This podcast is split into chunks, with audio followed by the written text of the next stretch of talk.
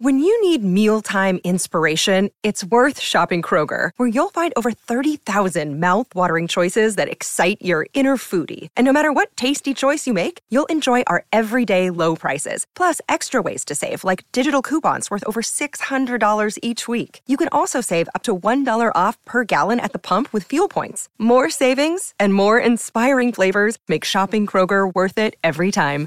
Kroger, fresh for everyone. Fuel restrictions apply. The Building Better Business podcast is the best place to learn how to take your business to the next level. It's no longer enough to earn good profits. You need to develop a network of connections as well as use all types of marketing to your advantage that will put you over the edge. Hosted by me, Steve Eschbach, a financial executive with decades of experience in dealing with businesses and business people, we'll learn how this all comes together. Join me and my expert guests as we delve into the many facets of owning the business and how to become a good, caring business owner. Listen how making a difference in your community can attract all sorts of clientele, which in turn will build you a better business. Greetings of the day, my fellow listeners, and welcome to another edition of Building Better Businesses. I am your host. My name is Steve Eschbach. I currently own a business called Transworld Business Advisors of Naperville. I'm one of about six or seven Chicagoland Transworld owners, but Transworld Business Advisors is the largest and fastest growing business brokerage in the world. We have 220 offices located here in the US, as well as 15 other countries throughout the world. Uh, our objective is if you're a business owner, is to help you get to the next level of where your business plan would be. So, whether it be to sell your business, to acquire another entity, whatever it might be, we will assist you in terms of getting you, like I said, to the next level of your business operations. Uh, Building Better Businesses, a podcast series where we interview many circle of influence networking contacts who are going to share with you uh, their principles, their mantras, their success stories to enable you get to the next level that you all want to get to. I'm delighted to have today with me uh, the CEO and the founder of Balance Integration. And she is going to talk to us a little bit about the cultural aspect of successful leadership. And uh, I don't think I've had anyone like that just yet. So, Tevis, I want to thank you for joining us today. It's such a thrill to be here. Thank you so much, Steve. Yeah, I look forward to this. You know, it's funny. I've done a number of these, and there are many, many different titles that I never would have thought would have existed. And I think one of yours is the Chief Cultural Officer. Is that correct? well, the lovely thing about starting your own company is um, you very quickly figure out the more efficiently you can convey what you care about, the more people can self select either into your orbit or out of your orbit. And um, so over the years, I've um, I've been in business for almost 20 years, and over the years, I've learned to shift that title according to what is the language being used in the business landscape? What what are the the hot buttons that really my core competencies can be of use uh, for other people? How do i just engage about stuff we both might care about? And um, so yeah chief cultural officer has definitely been a lightning rod because it seems to be on the tip of everyone's tongue these days. Yeah. No, I totally agree with you. So we're going to get into a little bit more of that down the road because um, I've been a business broker for six years and been involved for M and A for many, many years beyond that. And I have found that the relationship building aspect of running a business is critically more important. Oftentimes, it trumps the numerical and the quantifications required in a merger and acquisition transaction. But before we get into that, I want to talk a little bit about your background because I'd like to learn where you were born and raised, what kind of influence you had from your family, how mom and dad or anyone else in your family may have influenced where you are today. I cannot imagine you being a little youngster on a tricycle in your neighborhood, riding around, telling your friends, I am going to become a chief cultural officer when I grow up. So tell us a little bit of what about your background and how that all played a part in where you are today. See, look at that. We are genuine, aren't we? Oh my God. I really love this because um, I do a game changer chat series where I look for people who have crafted lives on their own terms. And my favorite question is what did you most love to do as a child? And what did you think you were going to be? So I love it that you just served it straight up to me. So I was born in Athens, Georgia. And my dad was in the master's program in philosophy at the University of Georgia. All my family's from the Midwest. And he became acquainted with something that is now much more known. At the time was fairly obscure and that was montessori which is a method of early childhood education. And he fell in love with it and took us to italy. So when i was two barely speaking english right i was immersed in an entirely new culture. My mom was in the healthcare field. She was a respiratory therapist. Both of my parents at the time were the first first of either of their families to pursue um, higher education. And both of them went on to get advanced degrees. And they were the black sheep. They were the travelers. They were the rebels. They were the cultural savants, right? We um, never had a ton of money, but but we always had a lot of ideas, a lot of curiosity, a lot of books, a lot of music, crazy food that that that none of my friends had had Indian food on the table when they were five the way I did. Um, so yes, I was really fortunate. Of course, at the time I hated it. I just wanted to have a Twinkie and a bologna sandwich on white bread.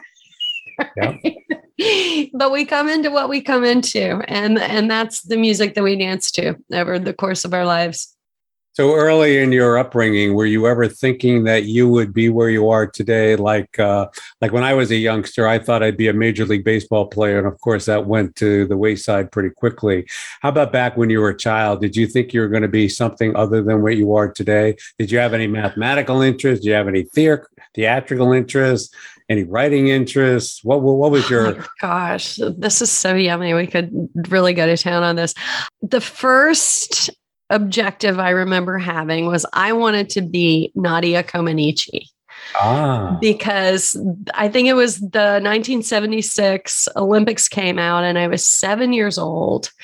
And I remember Nadia's theme, and I remember just watching her and just her her intensity and her focus and her grace really grabbed me. And um, you asked about the theatrical. I grew up with a speech impediment.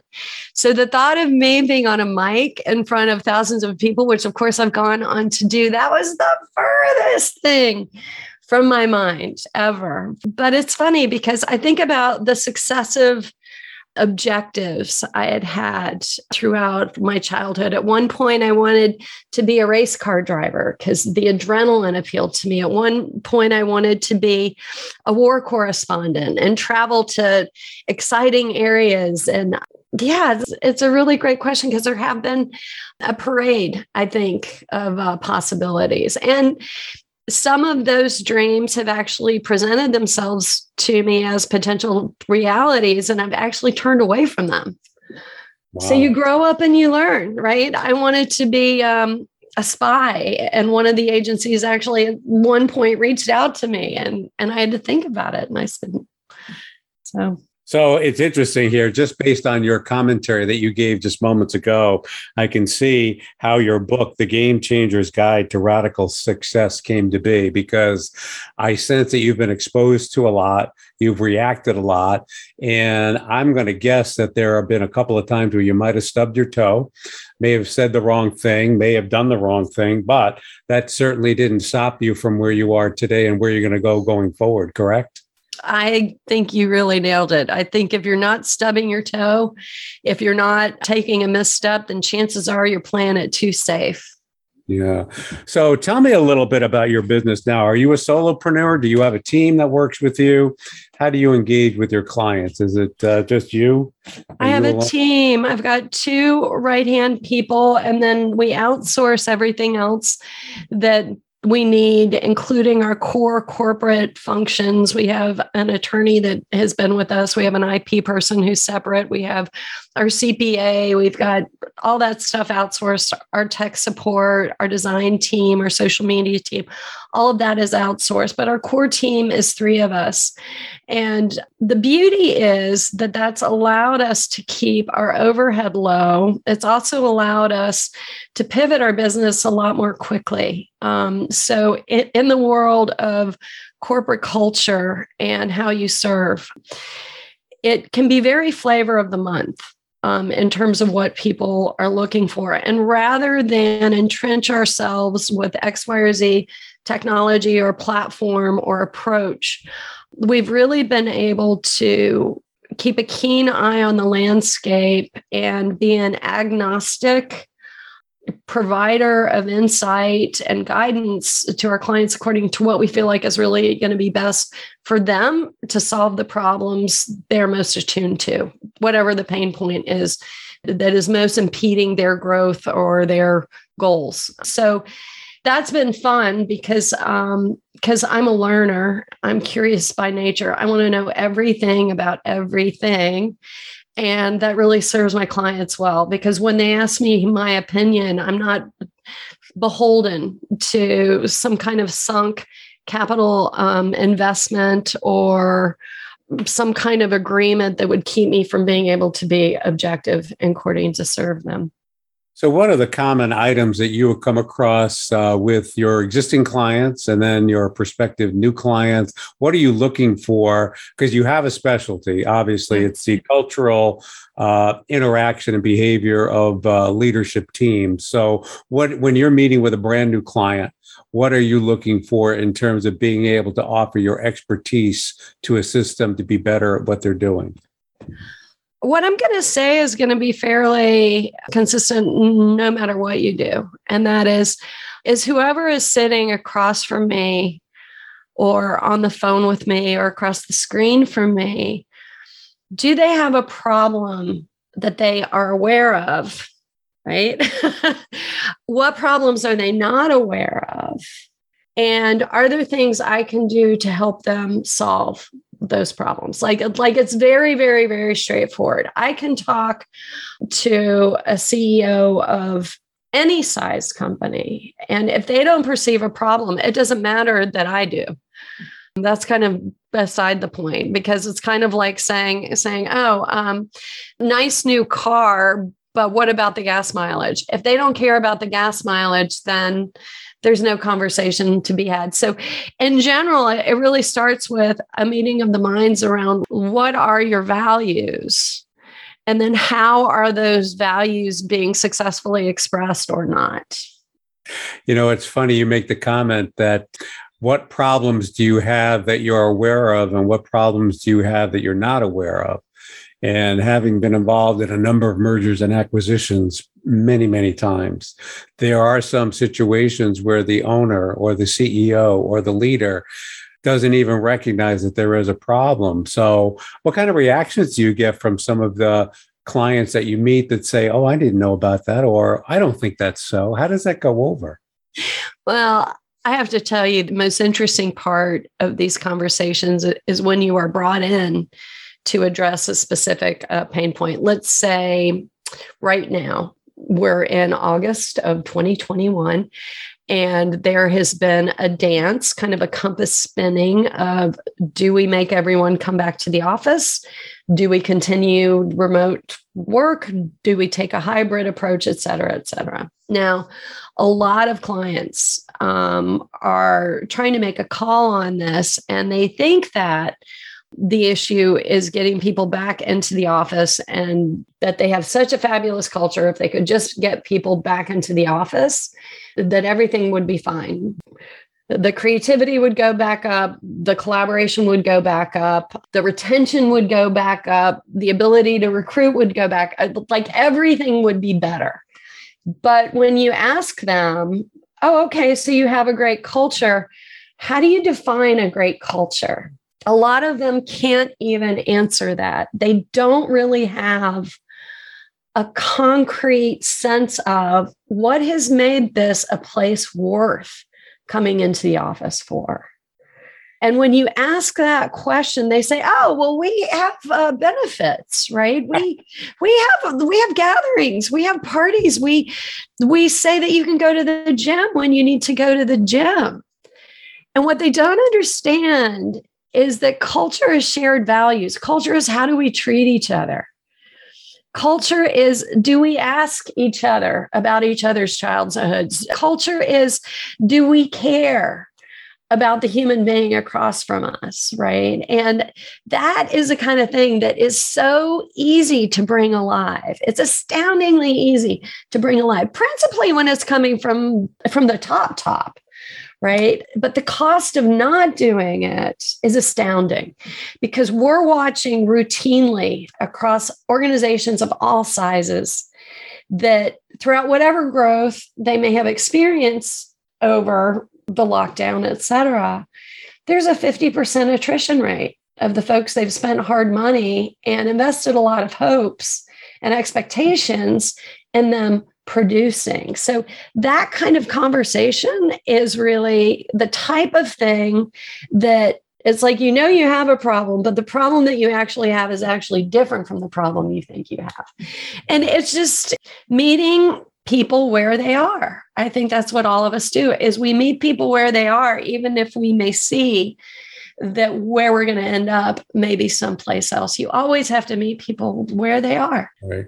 Do you have experience in your practice of dealing with two entities that combine to form a new one and that cultural uh, melding, if you will, becomes oh, yeah. an because I had that in my last corporate environment. I was the uh, the end result of a uh, Chicago based company merging with a smaller city based company, and the cultural alignment took the better part of more than a year. We're talking about billion dollar companies, not small mom and pops, yeah. if you will. And yeah. that's a issue and i think i think engaging with them is critically important because a you got to realize what the new entity is like and b how you can both coexist and be successful going forward is there anything you can add to that did i cover it too general? I think you, I think you said that really well. And it's funny. I was talking to Liz Cole, who was the CHRO for Mercer Marsh McLennan.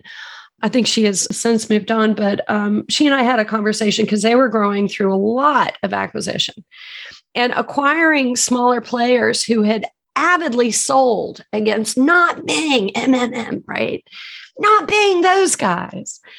And what is interesting is when we would talk about the cultural question, and I'd say, "Oh, so so you're bringing in the heads of these agencies you've acquired, and you're all coming in, you're, you're doing the kumbaya, right? Because that's what we think we have to do. Oh, we'll have a kumbaya and it'll be over." And I say, "Well, Liz, how's it going?" And she said, "Oh, fabulous! They all nod their heads. Oh. Heads nodding." If people are not pushing back and kicking and screaming, you're in trouble because it means they're paying lip service and they're sitting back and going, Oh, yeah, culture change. Well, I really hope Steve gets his ass handed to him because he's always been a jerk. And maybe now, maybe now someone's going to hold him accountable because none of us want to think that we have to do the hard work of change ourselves because we're all enlightened right? So so i think you nailed it really really really beautifully. And my invitation because all of us are about efficiency right? My invitation is go slow so you can all move fast when it comes to culture. Go slow slow down just enough parcel out time block out as an executive team. The c suite yes if you are not involved in this, you are pissing away precious money. If you think that you can outsource this to a chief cultural officer, a chief people officer, a chief experience officer, or whatever euphemism you want to call it, to someone you're basically giving your human experience issues to, i.e., your people problems to. If you think that you can just give them all these problems and headaches and a budget and tell them to spend it, and that's all you're going to have to do, then you are not only setting them up for failure, you are eroding the trust of your people because they're going to see a bunch of programs trotted out that you have not been involved in and you don't believe in, essentially.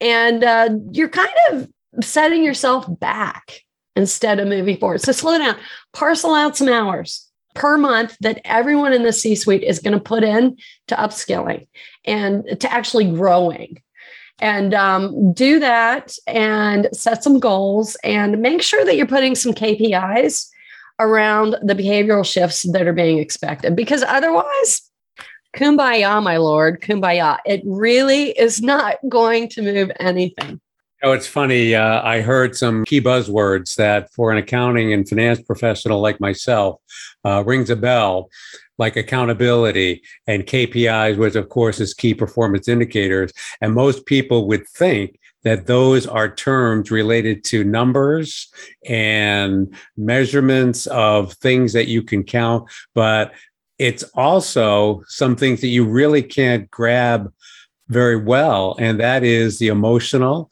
the interactive, and the cultural part of the organization. You have to measure that in some way, shape, or form.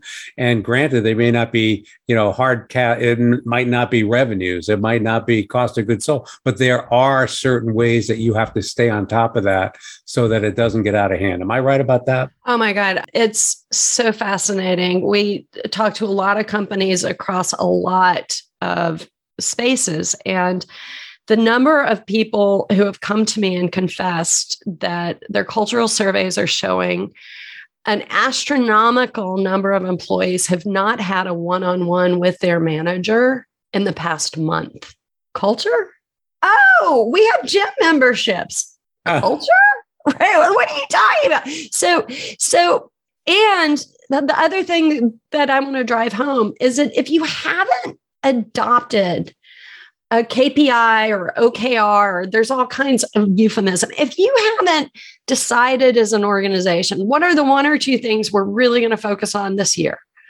Right. So that all your functional areas can organize what they're going to do to move the needle on those one or two things, then this is really a great moment for you to get on it because if you do not tell people what to organize themselves around, they will end up having to organize themselves in a vacuum and play mind reader. And last I checked, that's not a really widespread skill, right? But the other thing that you said about okay, KPIs, things you can measure, like like sales calls, right? Like like market share, like uh, profitability, like reduction of cost of goods sold, all those things. The way that you bring culture into these measurable actions is you spell out with absolute specificity. If you are a manager, you are expected to blah blah blah, and whether it's meet with you know so such level X times a month, et cetera. So you may have to put tactical language on what is actually about authenticity, right? Right. But if you can get at it tactically, then you can start to see cause and effect between the tactical expression of what is really a strategic investment of time. Right. Absolutely. You know, it's critically important. And um, I think what you're saying, and correct me if I'm wrong, is that while it might not be that easy to grab, you have to at least go through the motion. So if you're not having one on ones, like you said, well, then you start having one on one. Well, if the one on ones are not having the success in the direction you want to go, then you change to one on one. Yes. You don't yeah. change the frequency, you don't reduce them. Maybe you do increase them. Yes. But the yes. fact of the matter is, if you haven't had any, then that's one key area that you got to change. And then if they start having them and they're not producing anything, then you got to change the way you do that. I think you talked about the tactical way of approaching that. So yeah, that's so interesting.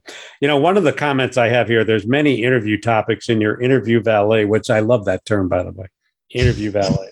But you talk about forget employee engagement, focus on executive alignment instead. I think what you've been saying all along has been that. Is there anything there that we may have missed that kind of drives that point home? Yeah, a couple things I feel like is really important to bear in mind, specifically as a business owner. The most powerful way for you to engage employees is to make them feel seen, to make them feel heard, and to welcome their contributions, right? Okay.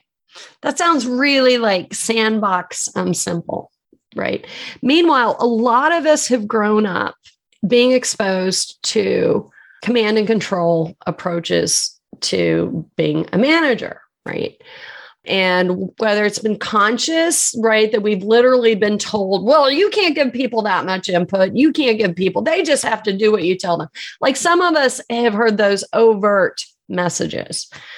Some of us maybe hear a lot of the the more collaborative and humanistic approaches to leading or maybe we you know see a ted talk or we read a jim collins book or we whatever and we all again nod our heads right? The question i would challenge anyone who runs a business to do is whatever your instinct is around being a great leader and motivating.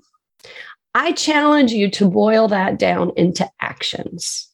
How are you going to bring that into your next staff meeting? And then how are you going to challenge your staff to bring it alive in their next staff meeting? Because until we really catalyze this from the top, it's all just a bunch of nice ideas. And I'm I love the nice ideas and I'm just sick to death of them not becoming actions. Yeah, you're so right. You know, um, I do a lot of public speaking and I quote a lot of leaders who have said profound things.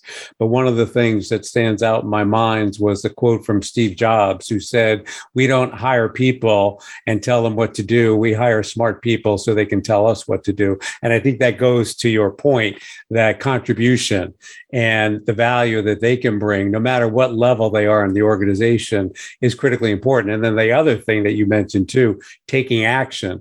Actions certainly speak louder than words for sure. So we are out of time, unfortunately. I know we covered a lot. There's probably so much more we could cover. Is there anything you or we not, may not have covered during our question and answer session that you want to resonate with this audience? I think the most important thing that we can do is truly deeply value ourselves and understand that what we do as leaders has a ripple out effect beyond our wildest imagination. I feel that as I've seen in the course of the firefighting, the managing, the dealing with the board, the dealing with investors, the exploring of opportunities, it's really easy to forget what we might know as parents. And that is that every single thing we do has a ripple out effect and it forms an impression. Oh, definitely. Yeah. Value uh, yourself. Absolutely. So, last but not least, where can we go find out more about you? How can we find you on the World Wide Web? I am all over the place. I am on LinkedIn, both as my company, which is Balance Integration, as well as uh, Tevis Trower. You can catch me on Instagram and Facebook under the same, as well as on Twitter. I run an ongoing series called the Game Changer Chats, in which I look for people who have crafted lives of their own design and how they do it and and create radically successful lives. And last but not least, we are offering a free chapter to my book, The Game Changers Guide to Radical Success, which there will be a link in your show notes to access that free chapter. So um, I'd love to share that with you. And if anyone is interested in working with me, please get in touch. That is so great. Thank you so much for sharing your insights. They were powerful, they were enlightening, some of which I knew, but I'd kind of forgotten about. So I appreciate you sharing that with us. Audience, thank you for listening in. And I would take her up on her offer. Just reach out and see if she might be able to help you get to your next level. Thank you very much and have a good rest of the day.